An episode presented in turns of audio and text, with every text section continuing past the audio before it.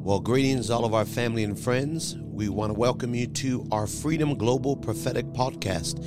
I'm your host for today, Apostle Nathaniel Leon. I'm excited you are with us. We're praying that God's grace and mercy would abound, and we're thankful for what the Lord has done and is yet about to do. I'm going to ask you, as you're coming in, if you would do that work of the evangelist and share the podcast, like the podcast, and just let us know where you're joining from. Uh, we're grateful that you're with us. We're going to believe that God is going to speak to us in a great, great way, and that we're going to hear from God in an in an in, a, in an unusual fashion. The Bible says that He's spoken to us in sundry times and in diverse, uh, different types of seasons, in different ways through the prophets of old. But we believe in this season that God is going to speak expressly by the purpose of His Spirit. So thank you for joining us, Sister Crystal. Welcome. Thank you for the broadcast, Pastor Hiram. Blessings to you. Welcome. Um, Cantero family, so good to see you. Sister Melissa, welcome. Uh, Ash, Ash, uh, Ashon Lewis, so good to see you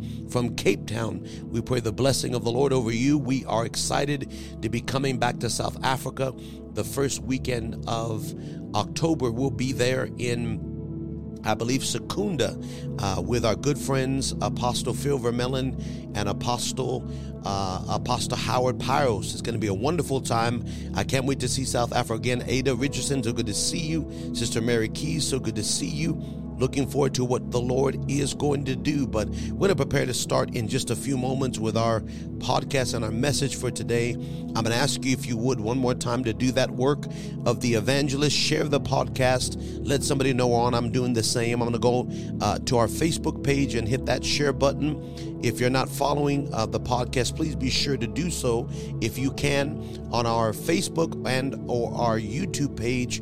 I'm going to pray that God would add blessing and favor to this podcast and that we would hear from him in a mighty mighty way. So, thank you for joining us wherever you're watching from in different nations of the world. We pray God's favor and God's increase over you and your household, and that He would be glorified in all that we're doing and in all that God is going to manifest. So we're looking forward to the presence of the Lord coming in a great, great way. We're grateful for the, the Spirit of God being with us, and we're asking Him to minister in a, in a powerful way and in a phenomenal move of the Lord. So God bless you all. Thank you for joining and we're praying that God's goodness and mercy would be seen and that we would be transformed in a mighty, mighty way. So thank you for being with us. We're looking forward to, we're going to start with just a word of prayer and ask for God to release his blessing and favor over the podcast. So start with join with me. If you would join with me there, let's do that. Let's go before the Lord. Heavenly Father, we ask you for your presence, Lord, to come. We pray that every word and every every every grace of your presence would abide with us. We ask you for an open heaven over this time that we would hear from you and that we would move boldly and powerfully into the next season for your appointed time. I thank you for the goodness of God that is moving over every hearer of the word. Give us wisdom, give us knowledge, give us the counsel of the Lord to know the mysteries of the Spirit. Lord, I pray every distraction, every opposition, every hindrance would be broken by the power of your word and unify us to hear from you and to be changed and transformed into the glorious image of the sons and daughters of God. Speak to your people, minister to us from the uh, realm of your glory, that we would be transformed for the purpose of Almighty God. This we ask in Jesus' mighty name. And we say, Amen, Amen. God bless you, Yvonne. Welcome to the podcast. Sister Lisa, welcome. Uh, Sister Monique, thank you for being with us. We're going to go ahead and start with the word of the Lord. We're going straight to Romans 8 21, which is our key verse for the podcast. Blessings, Pastora. So good to see you, Pastor Lorraine. Welcome uh, to you and your husband. The Lord bless you. Again, I'm wearing our, our Raising the Altar shirt for this is Raising the Altar season. We're going to start with Romans 8 21. The Bible says, Because the creature itself shall be delivered from the bondage of corruption into the glorious liberty and freedom of the sons and daughters of God. I would encourage you listening, you were made for freedom and you were made for liberty. And one of the ways and measures that God is going to bring freedom on our generation is that as we, as the people of God, build an altar of encounter so a generation can be free. First Kings 18:30. We're going there. We're going to be talking today about the altar of liberty, the altar of freedom. First King 18 tells us of a time where Israel has turned from the Lord and now Jezebel has influenced the nations, and the prophets of Baal have infiltrated the church or infiltrated the people of God, the ecclesia, if you would, or the chosen elect people of God. And now they've risen altars to Baal, and the altars of Jehovah have been torn down. Now the church uh, or, or the kingdom of God, as it was in the influence of Israel, is in a state of backslidden. Now there is no rain upon the earth. Elijah has stood up and he said to King Ahab, You will repent, or there will be no rain except at my word. And now there's three years of famine, three years of drought. And now the Bible says that Elijah appears to the king and now he begins to repair the altar. Let's start here 1 Kings 18:30. Elijah has been given a mission and a mandate and it is to gather living stones to build an altar in the name of the Lord so that God would send the fire of God and then he would send the rain of God. There are two dimensions you see in 1 Kings 18:30 uh, and beyond. 1 Kings 18 deals with the fire of God falling and then the rain of God coming. The fire, uh, number 1 is for illumination, which is direction. It is also for purification, for cleansing, but it's also for uh, uh climate uh, climate change, climate, uh, when you light a fire, you build a warmth and you drive out the cold. And God wants to release fire, number one, so we can see, so we can walk in purity. But He also wants to redirect the, the warmth of the nation. The Bible says that uh, in the last days, that the, the love of many will wax cold because iniquity is abounding, where there's a coldness in the hearts of men. And God wants to light a fire of revival. So here is what God gives the direction. Bless you, Brother Frank. Welcome to the podcast. Uh, Davion, welcome to the podcast. Uh, 1 Kings 18:30 says, Elijah said to the people, Come near. And all the people drew near. I'm going to repeat this to you. Proximity is important. Who and what you are near to in this season is very vital to your promotion, to your advancement, to your movement forward in the kingdom of God. Drawing near to God, number one he said, Draw near to me, and I will draw near to you. Living close in the Spirit, living close to the presence of God, walking in the mind and the knowledge and the truth of His Word, but also drawing near to leadership, healthy leadership, the, the appointed set man or woman of God in your life, the leadership God has put around you. Elijah represents the fivefold in the Old Testament. He is a prophet, but he represents the apostolic, the prophetic, the evangelist, the teacher, and the pastor in the Old Testament. And now God is drawing people and prophet close together. He is drawing the generation and the leaders of that generation into proximity. Verse number verse 30 says, And Elijah said to the people, Come near, and the people came near. They drew near to God and they drew near to one another. There will never be a move of God till the people of God, number one, draw near to God. Number two, draw near to one another. Put that up if you would, Acts chapter 2 and verse number 1. The Bible says, uh, Blessings, brother David and Maria. God bless you both. Uh, blessings to you as well. And when the day of Pentecost fully came, they were in one accord and in one place. Pentecost is the number 50. It deals with Jubilee. 50 days after Passover is Pentecost. The word Pentecost means 50. 50 means Jubilee. And every Jubilee, debts would be canceled, the trumpet would blow, and God would deliver families and restore. The Bible says when that time came for restoration, the people became one with one accord and in one place. The word accord deals with passion. It deals with with desire, pursuit. They had one heart and they had one mind to pursue the things of God. They were in one place. Now the word place isn't just location, it's a spiritual disposition that we become in one heart and in one motive.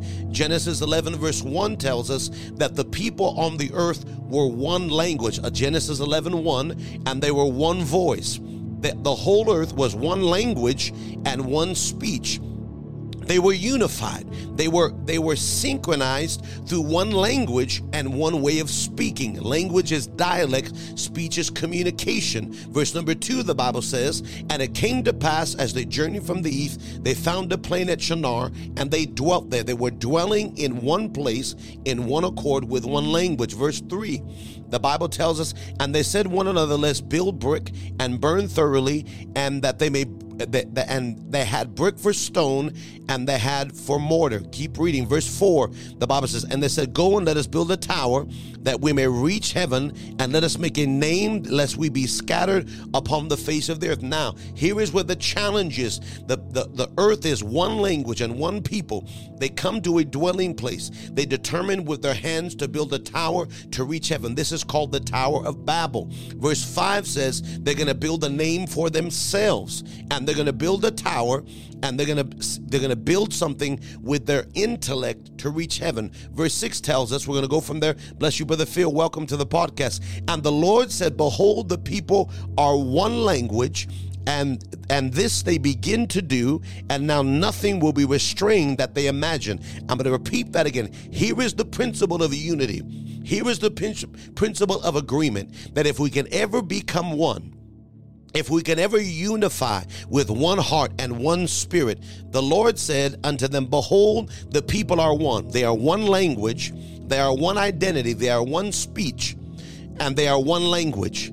And this they begin to do. Now nothing will be restrained from them that they imagine to do. So unity is producing an ability.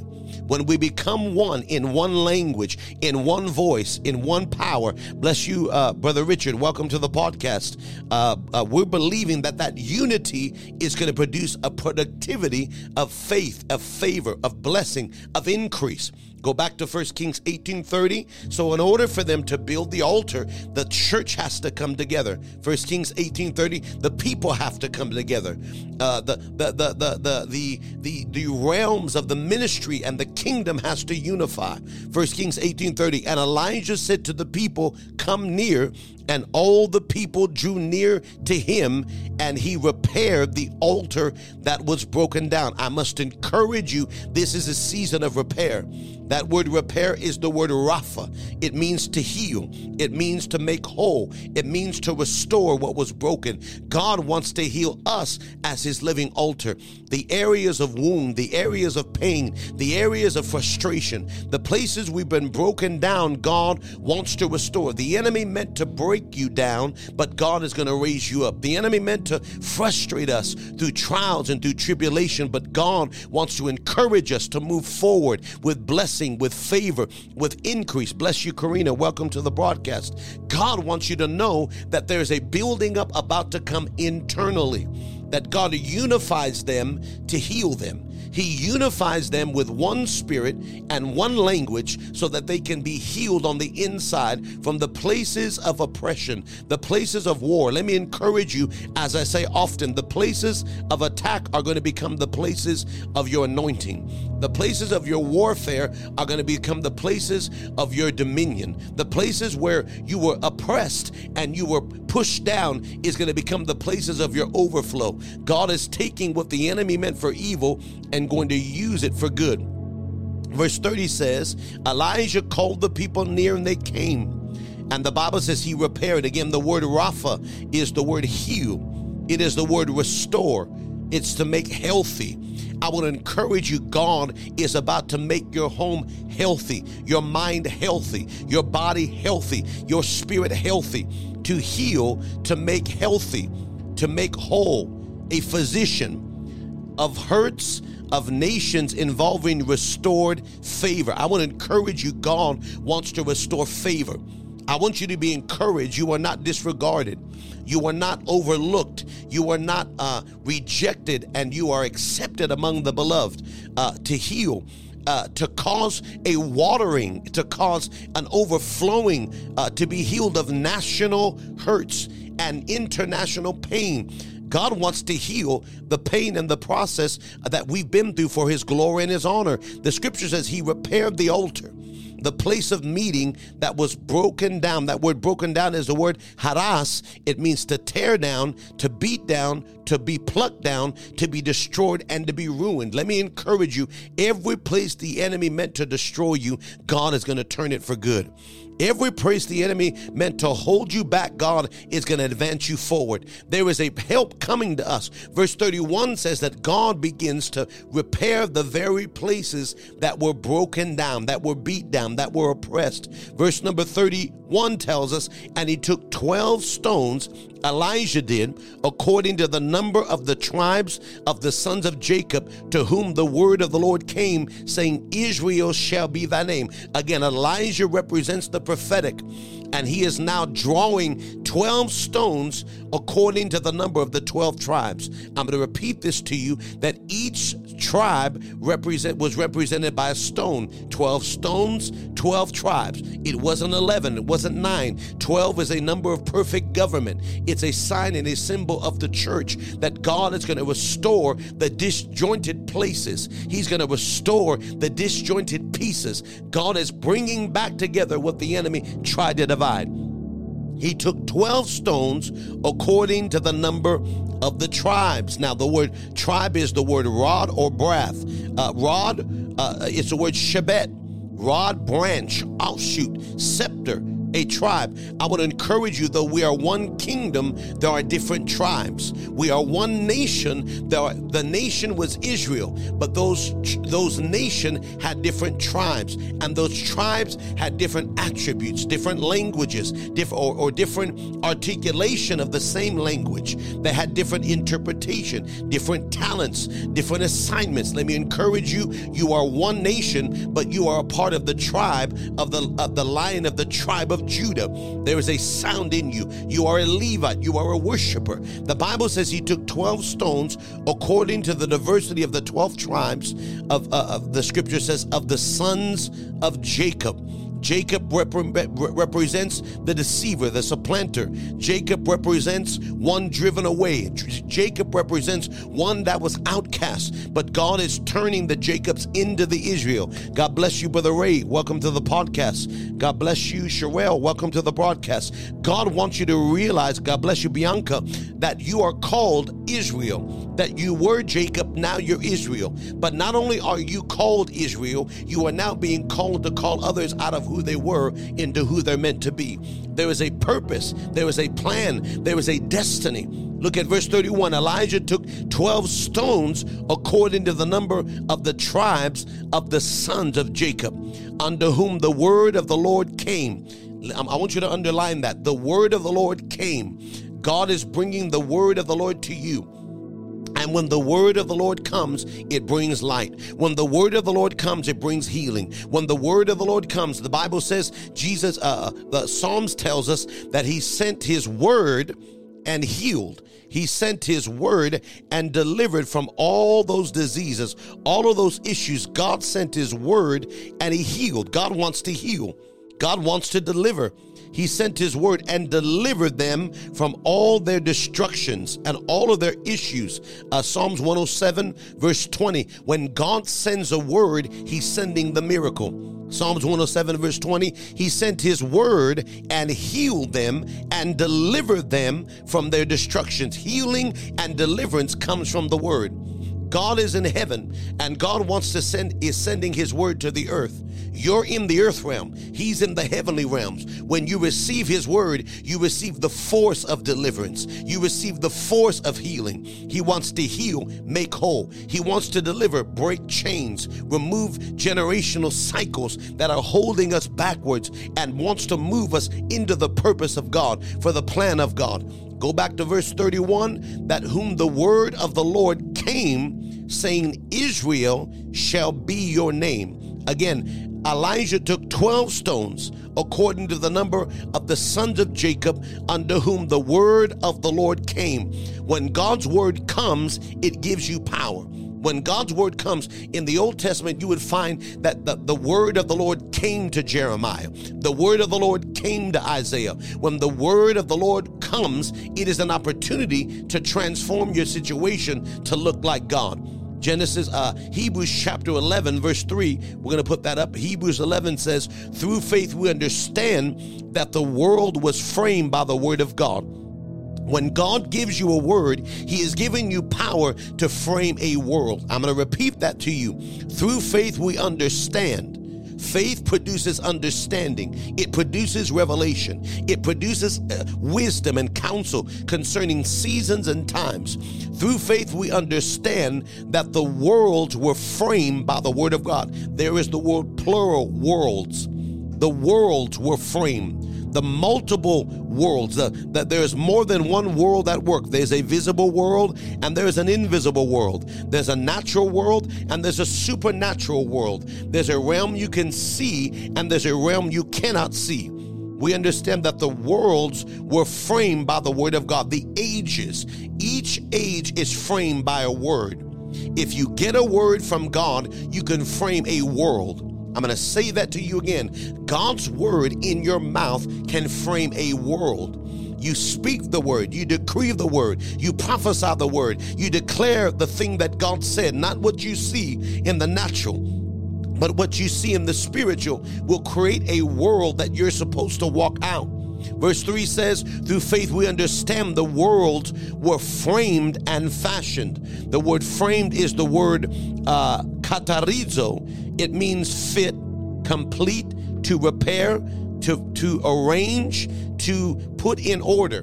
See, the word of God in your mouth can frame any world that God ordained. When you start speaking what God said, you're going to see what God said. I'm going to repeat this to you. When you start speaking what God said, you're going to see what God said. The Bible says, Genesis, hold your finger there. We're going to Genesis chapter number one and verse number one, Genesis 1, verse 1 says, In the beginning, God created the heaven and the earth. I'm going to say that again. Bless you, Sister Violet. In the beginning, Sister Margaret, welcome to the podcast. Sister Anna, welcome. In the beginning, God created the heaven and the earth. Verse number two says, And the earth became, the word was as the word haya, it became without form, it became void, and it became dark. Three levels that the devil works with. Number one, without form. Number two, without destiny. Number three, full of darkness. Whatever is not formed will become void, purposeless. And whatever is purposeless will be full of darkness. The enemy will have dominion. So the enemy works where there is no formation. God is a former, He is a fashioner. He creates in Genesis chapter 1, then He's looking to form what He creates. God makes, He brings something to existence. I want you to think about your life when you were born as a, as a child. Think about a baby. A baby is born, they are created, they come out of the womb after nine months of development. In the womb, they are birthed. Now, that baby that is birthed must form and shape into who they're meant to be to fulfill their destiny. Now they are a child and they grow up and they must learn the word of God, the things of God, the mind of God, so they can fulfill their destiny. So Jesus, the seed, was implanted through the Holy Spirit in, into the Virgin Mary. She didn't know a man. The seed came from God, the egg came from Mary.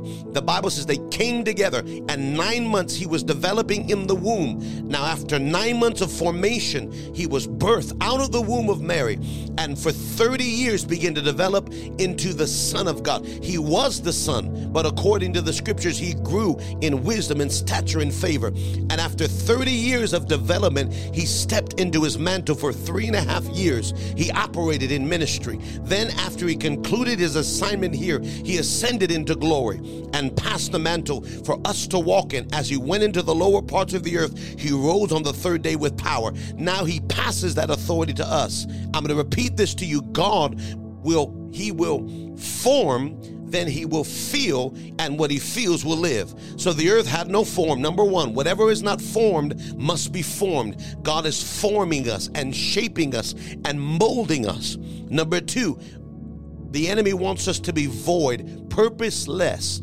No reason for existence. No reason we're just living and not fulfilling destiny. And number three, darkness.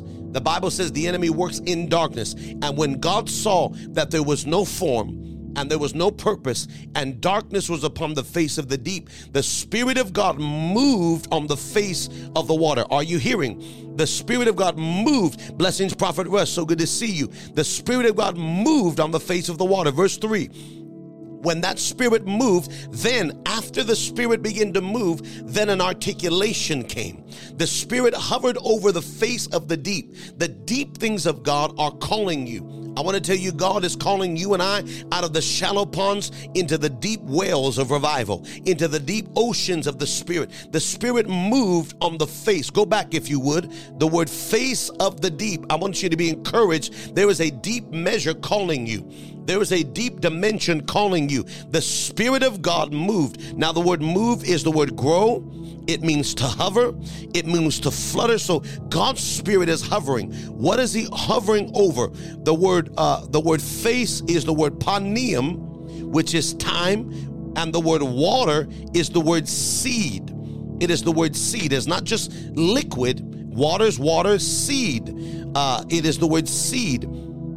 It is the word uh, life giving. Uh, life giving substance. So the Spirit is moving over the water and the deep of the water. Verse 3 And God said, Let there be light, and there was life. So, what did God do when He saw darkness? He talked to it. Let me encourage you listening. We must form the worlds we are in with the Word of God. You are not going through life as uh, as uh, an experiencer of life as a victim. You are not a spectator. You are called to direct the course of your life by the word of God. The Bible puts it this way in the book of James: the word of God or the tongue the tongue is like a ship, the rudder of a ship, and the tongue is the bit in the mouth of horses, and it pulls them one way or the other. That means the word of God can produce life or death. You can speak the thing you believe, you can declare the thing that you don't see as though it already is. The greatest thing you can do with your word is put God's mouth, God's words in your mouth. The greatest thing you can do with your mouth is begin to speak the things that God said, not what you see naturally.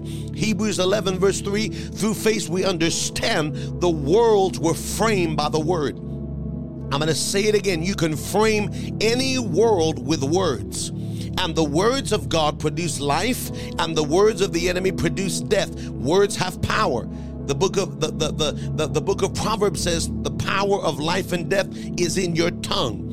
What you speak, you will eat, you will live, you will drive, you will walk in. Through faith, who understands the world were framed by the word of God. So the things which you see were not made of the things which do appear. Blessing, Sister Yolanda. Welcome to the podcast. I want to say that again. The things which you see didn't come from the things which can be seen. Everything seen came from the invisible. Everything natural came from the supernatural. Everything in this realm came from that realm. And this is why Jesus had all power, all authority, and never failed in his endeavors because he went to the spirit first. We go to the natural and try to figure this thing out naturally, but God says, go back to the spirit. 1 Kings 18, verse 30. Go back there. Again, 1 Kings 18 30 says, the scripture tells us that Elijah began to repair the altar by drawing them close. He began to heal the broken places. If you're listening to me, I want to encourage you. God wants to heal the broken places. He wants to restore the places the enemy tore down. The enemy, Baal, and the spirit of this age wants to tear you down, but God wants to raise you up. Verse 31 says that God began to raise up and heal the altar. And he took 12 stones according to the tribes of the sons of Jacob, to whom the word of the Lord came. And when God's word comes to you, it produces power. There is a verse that tells us that the entrance of his word brings light. The moment God's word comes, light is there. John, uh, John chapter 1, verse 14, they're going to put that word up. Every word that God speaks will become a reality. Every word that God decrees will become a living reality. Here is what John 1, verse 14 says, and the word became flesh. I'm going to say that again. The word became flesh. Do you have a word? Some of us have a word but don't see it in the natural. Don't you worry. What God said, you will you will see. What God spoke will come to pass. What God promised will manifest. That word must become flesh. A word is spirit. That spirit word, John 6 63 says, the word that I speak is spirit and life. So God's word is spirit. How do you get a spirit word into the earth realm? Through the corridor of your heart, through the foundation of your belief system. You've got to flesh that word out from your ears and your heart into the earth realm. It's got to be rooted and grounded inside you so it manifests through you. The word was made flesh. The word was fashioned into flesh. I would encourage you, God is looking to make your word flesh. He's looking to take the promise that is spiritual and bring it to the earth realm. I don't know about you. How many on this line have some words that are in the spirit but not yet in the natural? Some things you're believing God to do that haven't been done yet. Some things that God said to you that don't look like they're going to come to pass. See, when God speaks a word to you, He gives you that world. He puts the power to create that reality in the word. It's a seed. It's a seed that contains, contains the power of that word and the power of that world. John 1:14 says, I'm going to read this again, that that word became flesh. It was made flesh. God is making the word and the word was made flesh. The word made is ginomai, to become, to exist, to receive being. The word came into being through the through our hearts, through our minds, through our thoughts. I want to tell you the word God said to you is realer than what you see in the natural because what God said is reality in the heavens and it will be reality in the earth. Heaven and earth will pass away before one word ever fails. Bless you, Sister Eunice. Welcome to the podcast. And the word became flesh and the word manifested and it dwelt among us. I want to tell you this is not a passing thing. God isn't going to bless you one weekend and then struggle the next weekend isn't going to visit you one weekend and then you can't find God present the next weekend. He wants to dwell among you. He wants you to abide in Him and His Word to abide in you, to remain. And when the Word becomes flesh and remains in us, we will see the glory of the only begotten of the Father, full of grace and truth. This next move will come full of grace and truth, full of wisdom, full of revelation, full of insight, full of the counsel of God, full of the mind of God. 1 Kings 18:31 says he took 12 stones according according to the names of the tribes of Israel. And Elijah took 12 stones according to the number of the tribes of the sons of Jacob, to whom the word of the Lord came, saying, Israel shall be thy name. Here is what God does God calls you what you are not, like you already are. God speaks the end from the beginning and the thing that is not as though it already is. Romans 4, verse 17 tells us this is the mind of God, that God will call you what you're not like you already are.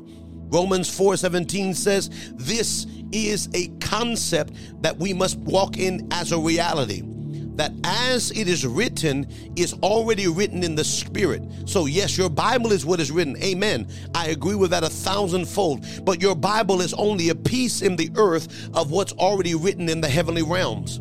Revelation says there are books in heaven, and these books contain one of those books is called the book of life. You, there are books and there are, are living epistles of your destiny that have been written before the foundation of the world. Let's read uh, verse 17 as it is written. Somebody say, It is written. Somebody say, It is written. Put that in the comment section. It is written.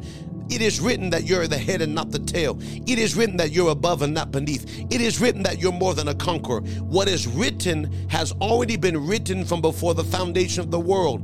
Now, what is written must be spoken. What God wrote about you must be decreed from your lips because what is written is already established when the devil came to challenge Jesus, when the devil came in the garden, in the in the in the in the desert, in the wilderness, in Matthew chapter 4, when he came to challenge Jesus and to question his identity and to question his provision and to question his assignment and to get him to try and worship him and to go around the process, the Bible says Jesus answered with three words, It is written. Because when you give the word of God to your enemy, when you speak it over your circumstance, the enemy has to bow. Demons have to run. As it is written, I've made you a father of many nations. Now, this is a story or a context of Abraham. And God is speaking about Abraham, but look at the language. I have made you a father of many nations. Now, what couldn't Abraham do? Have children. Abraham and Sarah couldn't be father and couldn't be mothers. God said, I w-, he's not saying I will make you a father of many nations. When I wrote it to you, it's already past tense. I am a father of many nations. Even though I don't have children, I am a father. Even though I'm dealing with financial issues, I'm overflowing. Even though you're going through issues in the marriage, you have a blessed marriage. Whatever you're believing God to give you, it is already yours. It's been written you are the head and not the tail. It's been written that you're going to prosper. Bless you, sister Josephine. Welcome to the podcast. It's it's it's written that you're more than a conqueror. It's written that you your your your, your father owns a cattle on a thousand hills, and he will supply all of his need according to the riches of your glory. It is written by his stripes you are healed, even though there's sickness in your body. It's written that you and your house shall be saved, even though children are running lost and running from the Lord. It is already written. I have made you a father of many nations. What you're believing God to do, God has already done. What you're believing God to release, God has already released. What you're believing God to, to finish, God has already completed. He started it and He completed it before He sent you. Bless you, Brother Daniel. Welcome to the podcast. Bless you, Jesus. Stand by me. Welcome to the podcast. The Bible says this word was already completed. I've made you a father of many nations before him who believed. I'm going to repeat this again. What did Abraham do that was counted for righteousness. He believed. Now, until you believe it, you will not see it. See, the devil knows it's real. God knows it's real. The angels know it's real. Demons know it's real. Heaven knows it's real. Hell knows it's real. The only people who don't yet believe it is us. See, Abraham believed and it was and it was counted for righteousness. What did he do? He believed.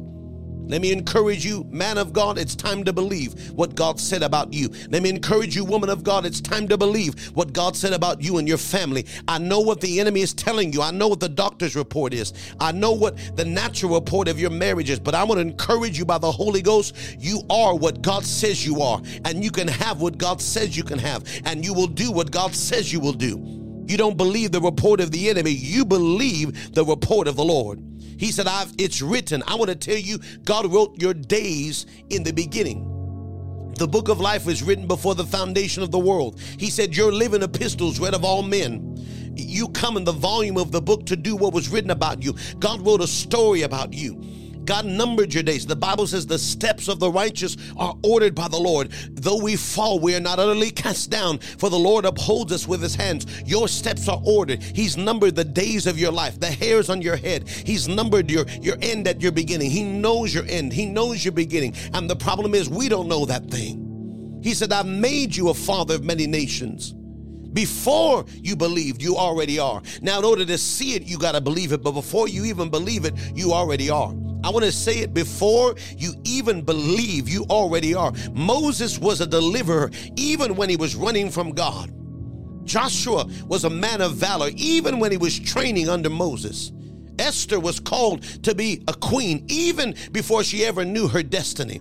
God wrote it about her. God put it in the book. Daniel was a counselor of kings even before he ever knew his calling. God wrote these things in his book.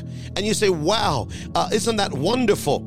Isn't that wonderful? Here's what the scripture says I come in the volume of the book. You have a book written about you. I'm not going to get too much into this, but you have a story written, and God numbered your days. He, he numbered your days to fulfill your destiny. Psalms 40, verse 7, you say, Well, this is of Jesus. Let me repeat to you. The scripture says you are living epistles read of all men. That means you're a book. Psalms 40, verse 7 says, Then said, Lo, I come in the volume of the book to do what is written of you. God wrote your end at your beginning. He wrote, He wrote, He wrote your beginning, He wrote your end before you started the journey. He, he saw the, the fulfilled and completed assignment and he sees you completed. Says he declares the end from the beginning and the things that are not as though they already were. Lo, I come in the volume of the book written of me You're living epistles read of all men. I'm going to repeat this to you. You're living epistles read of all men. That means you are a book. You are a writing. You are a story that God wrote from the foundation of the world and with a conclusion. You're walking out a, a story in the kingdom of God. Living epistles read of all men. That's who you are.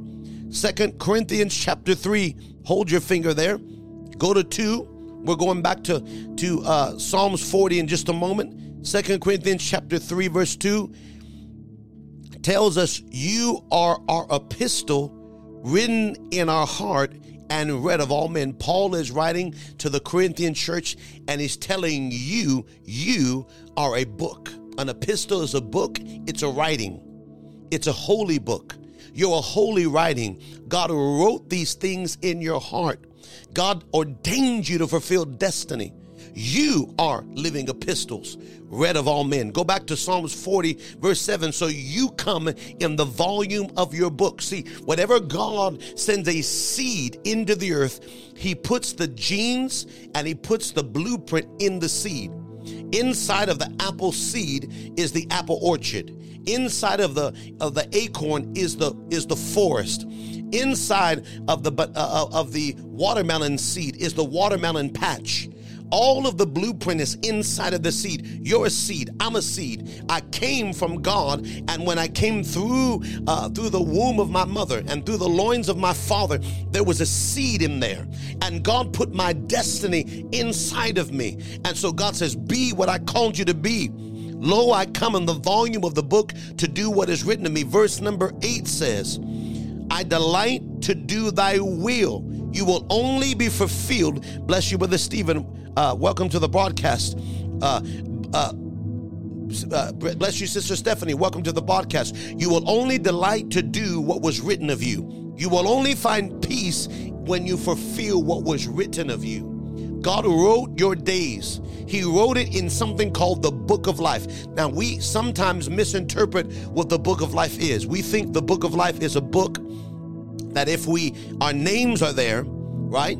And we get in, into the book we live. Now, a part of that is right, but the book of life is the number and the, the book of life that has all of the writings of what you will fulfill in the earth realm. Revelation tells us that God brings the dead and small before the Lord. And the Bible says He opens the books, then He opens the book of life, and He compares what we are and what we did to what was written about us. Because your days were numbered, your hairs were numbered, your destiny was numbered. You were written, and God saw your end at your beginning. He put your gift inside of you. I delight to do Thy will, oh my God. Your law is within me. Where's His law in me? Where's His word in me? Where's my destiny in me? Where's my calling in me? Where's what I'm supposed to do? It's in me already. It's in Christ in me. He wrote it in you. And he's put what you were meant to do on the inside so you can fulfill that thing on the outside. I delight to do thy will. And I declare this thing for the purpose of God. I want to encourage you. God has ordained you to do mighty things for the kingdom of God. The Bible says that the books were open, and another book was open, which was called the book of life and this writing you are, this destiny you are, this calling you are. You're sent to walk out this thing. Go back if you would to first, uh, go back if you would to First Kings chapter 18, verse 30. 31 says, Your name shall be Israel. Here's the te- terminology Your name shall be Israel. Actually, go back.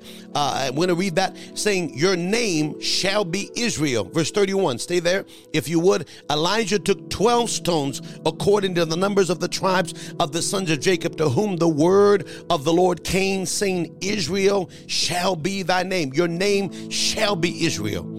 I know what you look like now, but your name is Israel. The word Israel means God prevails, God wins. I want to tell you, your name is Israel. No matter what the enemy called you, you are Israel. No matter what the devil tried to do, you are Israel. No matter the mistakes you've made, you are Israel. You are God's son and you are God's daughter. You are meant to walk out in destiny and purpose. You are meant to fulfill the full number of your days. Go back to Romans 4 17 as it is written, I've made you a father of many nations before him who believed. Even before you believed, you already are. Remind you to see it, you must believe it. who quickens the dead, God who raises the dead. I want to tell you if it looks dead, don't worry. God can raise it. If it looks impossible, don't worry. God can do it. If it looks like it's nothing that can be done by man, God is setting up a miracle. I raise the dead. I do the impossible. I manifest power and provision. Who raises the dead and he calls the things that are not as though they already are. I'm going to repeat that to you. God calls the thing that is not like it already is because it already is. You see, here it's not yet, there it already is. I'm going to repeat this to you. In this realm, it hasn't come to pass yet. In that realm, it's already done. This is called prophetic timing. In this realm, it's in the future. It's coming to pass. In that realm, it's already completed, it's already done. He calls the thing, the word called is the word kaleo.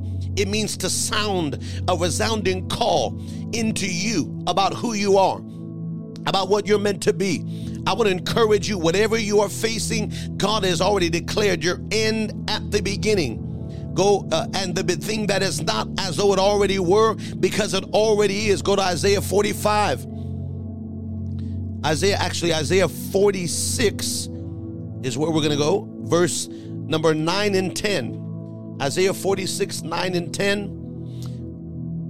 Remember the former things, for behold, I am God, and there is none like me. Remember, I want you to remember. Remember the first things. Remember who you were before.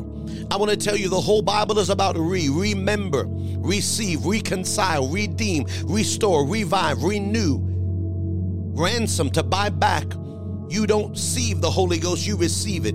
You are not deemed, you are redeemed. You are not stored, you are restored. You are not vived, you are revived. You are not new, you are renewed. Everything of the Bible is about getting back where you were before. You remember who you are. You've already been a son or daughter before the foundation of the world. Remember the former things of old, for I am God and there is none like me. You got to remember who you were. Remember your identity before you were in this world, you were in that world and God knew you. Verse number 10 here is why he declares the end from the beginning, not the beginning to the end. See, you and I are in the beginning and we're moving toward the end. You and I are in the end time, moving toward the end of time. But God is at the end of time telling you who you already are, speaking to you where you're going. God is in the spirit looking at your beginning from the end. We go from the beginning to the end. God is at the end working to the beginning. He's already concluded who you are and what you'll be and what you'll do. He already sees the thing as already done. He already tells you it's yours already. I declare the end from the beginning and from the ancient times the things that are not yet done. The ancient time is the time before time. It is the time that God wrote your story and from the ancient time, which was the time before time, God wrote your end. He said, You will be this. David, you're a king. I don't feel like a king. Saul, you're a king. I feel like a shepherd. Moses, you're a deliverer. I can't talk right. Esther, you're a deliverer. No, no, no. Pick somebody else. I'm the wrong, I'm the wrong woman. God comes to his people and tell Peter, you're going to be an apostle. No, no, no, no. I'm cussing. I'm cutting. I don't know how to do it. God tells us who we are. And we argue with God about who we are because we're aware of our weaknesses, not our strength. Moses told God no five times because he was aware of his weakness and not who God said he was. I will encourage you yes, we all have issues. We're working through a process, but you must believe you are what God says you are. I am, say this with me in your mind I am what the I am says I am.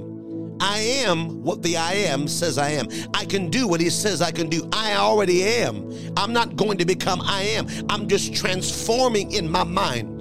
And the Bible says he declares from the be- the end from the beginning not the beginning to the end. He starts at your end and he says you're a victor. He says you're more than a conqueror. He says you're the head and not the tail. He says you're above and not beneath. He says you're blessed going in and blessed going out. He says that that that he says that he will supply all of your need according to his riches and glory. He says by his stripes you are healed. Wait a minute, am I healed? Am I going to be healed or am I are healed? You are healed. You're not going to be healed. You are healed. You're not going to be delivered. You are delivered. Isaiah says you are healed. Peter says you were healed. By his stripes you were. It's already done. It's been done. The thing you're waiting to do has already been done in the spirit. I declare the end from the beginning and from the ancient times the things that are not yet done. We are not writing prophecy. When somebody really prophesies over you, they are not writing it and declaring it and creating it with their words. They're speaking what has already been done from the foundation of the world. They're speaking what is already yours. It's from the ancient times, saying, The counsel of God will stand and I will do my pleasure. God has a counsel. And God has a plan and a pleasure for your life that you will fulfill the purpose of God. Go to Psalms 16 11. He says, You will show me something called the path of life. Psalm 16, you will show me the, the path, the course, the, the, the road, the destiny and the dest and the journey that leads you to life. See, there are many roads you can choose.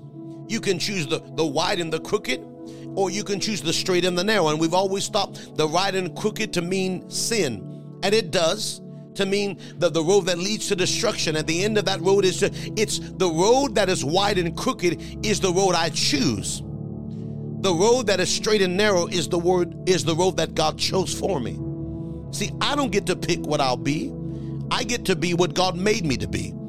God knew me before the foundation of the world. He knew you. Jeremiah 1 verse 5, put it up there. He says, Before you in the womb of your mother, I knew you. Number two, before you came out of the womb, I predestined you and I sanctified you and ordained you to be a prophet to all nations. I'm going to repeat this again. He told Jeremiah, Before you were even in the womb of your mother, I knew you and you knew me. To know, to know intimately. You knew God. God knew you. Before you came out of the womb, I separated you, I picked you, and I destined you or I ordained you a prophet to the nations. So you don't get to pick your will. You can, I can do what I want to do. I can go where I want to go.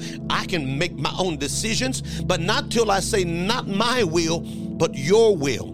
Does the purpose of God begin to manifest? Romans 8 29 says, actually go to Romans 8 28. We love this verse, but we usually misinterpret this verse. And we know that all things work together for good. And we stop right there. Doesn't all things work together for good? Praise the Lord. It works for good. No, no, no. It doesn't say all things work together for good. That's half of the verse. All things work together for good to them that love God. Well, you say, I love God. Well, what does Jesus say? If you love me, keep my commandments. And the word commands are not rules, it's divine directives for your life. A command is a prescribed direction, not a general direction. So it is a rule, it is a law, but a law for your life. What did God tell you to do? I haven't heard anything. You got to have to say, God, show me what I'm called to be. Show me what I'm called to do. Show me what I've been ordained to walk out. And we know that all things work together for good to them that love God and to them who are called according to his purpose. These are a distinct set of people that have yielded their will to the Lord and their direction toward God. And to those people, everything will work for good the good and the bad and the ugly. This is not for every, I wish it was for everybody. But this is to those, say those and them. Repeat after me. Say, I am one of them. I am number one, those who love God, which means I've surrendered my will.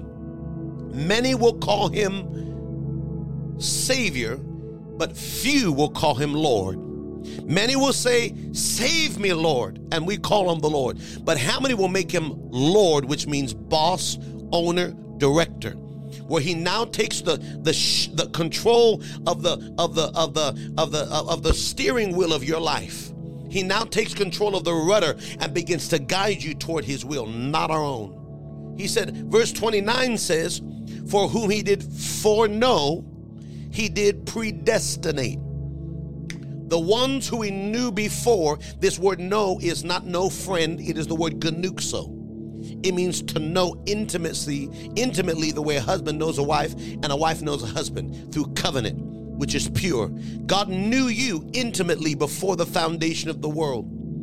And he had intimacy with you, and you had intimacy with him. You were known before, and same second part, and you were pre predestined, mean you were destined and your days were written and your assignment was established before the world was. God isn't just making this stuff up, up as He goes, He wrote your story. He wrote what you would be. He wrote what you would accomplish. And our destiny is to be conformed to the image of Christ so we can fulfill the calling of God in the earth realm. Are you hearing? Ephesians chapter 1, verse 5. Ephesians chapter 1, verse 5 tells us, You were predestined according, actually go back to 4, if you would, Ephesians 5, 1 verse 4, according as he chose us in him before the foundation of the world. Are you listening? When did God choose you? He didn't choose you 20 years ago, 30 years ago, 40 years ago when he found us in the street. He didn't choose us when when when we were dedicated at the altar by our parents or whether we weren't or not. He didn't choose us in the earth. He chose us in him before the foundation of the world. I want you to understand that. You were handpicked by God before there was ever a world to stand on. Before there was an earth, before there was a moon, a sun, a star, before there was oceans and before there were before there were plants and before anything existed in the earth realm, God picked you by hand. You were chosen in him before the foundation of the world. That number one, we should be holy. The word holy is the word hagios, one one with ourselves and one with Christ. One, we must be one with Him and one with ourselves. That we should be one without blame before Him in love. Verse 5 having predestinated us to the adoption of children by Jesus Christ according to the good pleasure of God. I'm just about done. First Kings 18:31 says, There is a generation of, J- of Jacobs who will become Israel. And these stones will become an altar. The Bible says that uh, 1 Kings 18:31 Elijah took 12 stones according to the number of the tribes of the sons of Jacob to whom the word of God came saying Israel will be your name you are Israel Remember, God wants to take a man and build a nation, a woman and build a nation. God took a man named Jacob, changed his name to Israel, and turned the man into a country. God wants to take a man and a woman and transform them and build from that man nations. God said, Abraham, I see nations in you. Sarah, I see nations in you. There are nations in you, but we've got to be conformed. We've got to be transformed. We've got to be renewed and shaped after the image of God. We've got to become his likeness, and God will take from men and women and build nations. The whole purpose of this thing according to the book of Psalms, he says, Ask of me, and I will give you nations as an inheritance. I'm, I'm about done. He said, Ask of me, and I will give you nations of uh, ask of me and I will give you nations as an inheritance Psalms chapter 2 verse 7 the whole purpose of all this Jesus stuff and all this speaking in tongues and serving and worshiping is that we build a place. He says, uh, uh, Psalms chapter 2, he says, uh, I will declare a decree that thou art my son this day. Begun to go to verse, go down to verse 8. Ask of me, and I will give thee the nation. The word heathen is the word nation. It is the, the, the Hebrew word nation Ask of me, and I will give you the nations as an inheritance, and the uttermost parts of the earth as your possession. God wants to give us nations. I want to say that again. God wants to give us nations, cities, towns, regions, so we can be leaders in our generation. The whole purpose is that God would make a man and build that man after his image and his likeness and have them impact nations. That's the assignment cities, towns, regions. First Kings 18:31 number uh, he says he begins to build this altar and he takes 12 stones according to the number of the tribes according to the name of Jacob and said Israel be, will be the name last verse verse 32 says and with those stones he built a place of meeting for God and man the altar is the place of meeting between God and man there is a misconception that we only come to the altar when we're either in sin or sinners needing to be saved. You come to the altar as an act of covenant.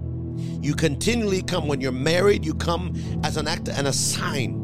The Bible says, and with the stones he built an altar in the name of the Lord. And each stone represented a letter, a sound, a foundation in the name of God. I want to pray with you. Those under the sound of my voice, I want you to be encouraged by the Spirit. You may be in a battle, you may be warring, you may be going through trials and opposition, but hear me by the Spirit. God sees your end at your beginning.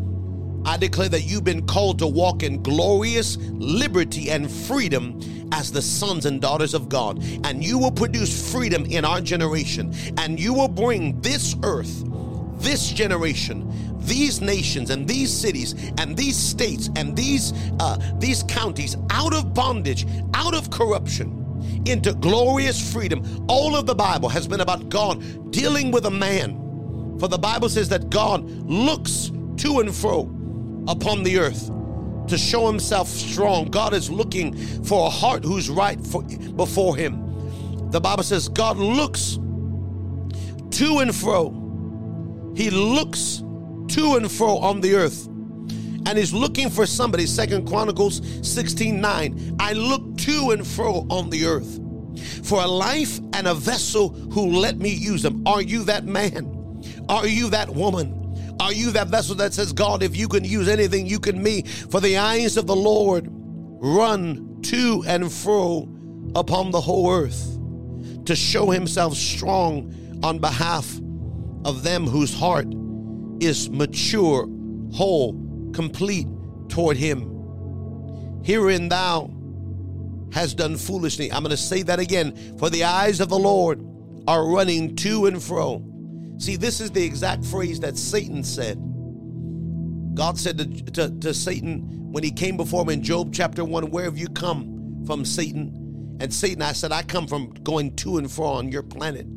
See, the devil's looking for a vessel.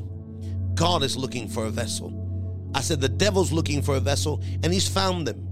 He's found vessels of dishonor, vessels who don't have fear, who don't have reverence of God, who don't have any any compassion for the generation. But I want to tell you, God is looking for a man or woman that He can raise up in our generation. The eyes of the Lord are running back and forth, to and fro, upon the whole earth, whole earth, to show Himself strong. God has the power; He needs the vessel.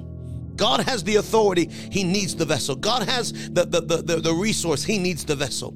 It's not about your ability, my ability. It's not about what we can accomplish. It's about what God will do through us if we yield our hearts toward Him, our motives, our intentions, our focuses.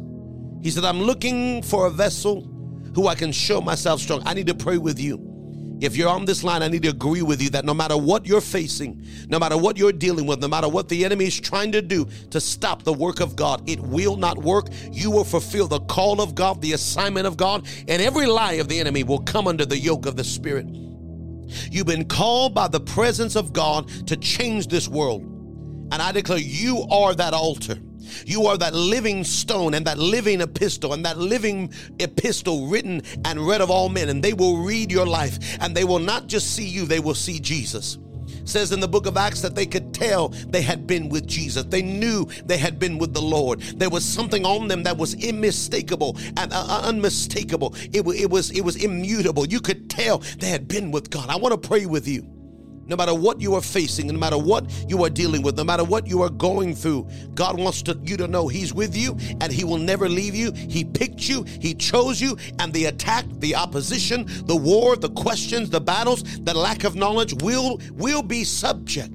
For the word of God is about to come. I want I want to pray with you. You're here today. I want to tell you God picked you for something great. You've been chosen, you've been called, you've been ordained, you've been handpicked. And all your life you've been in a battle, you've been in a struggle, you've been in a war, but it's it's preparation. Nothing has been insignificant, nothing has been meaningless. God will use everything the enemy meant to destroy you for your blessing.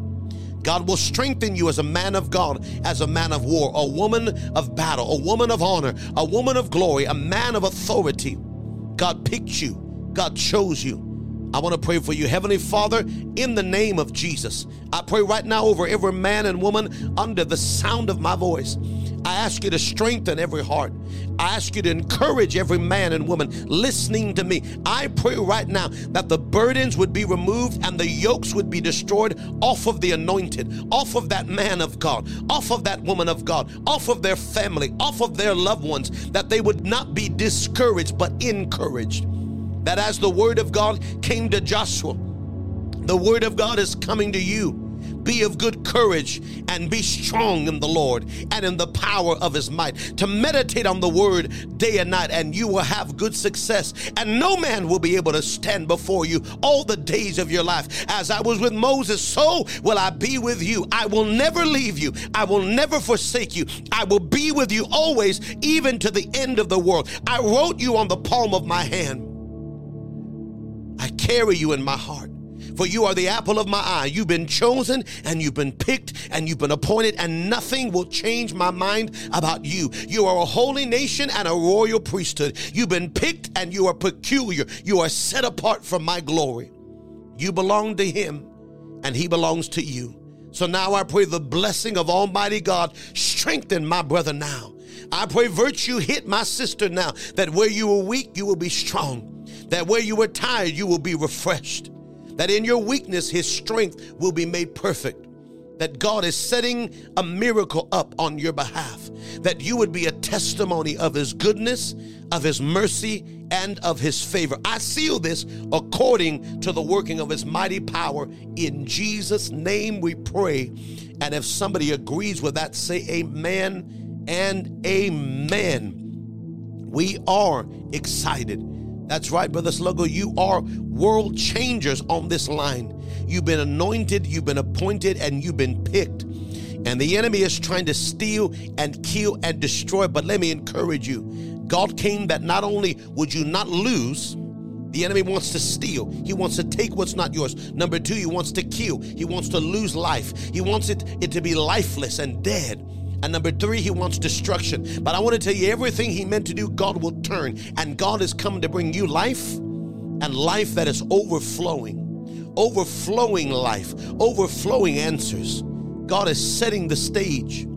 He's taking you by the hand and he's not going to leave you. He loves you and you're chosen.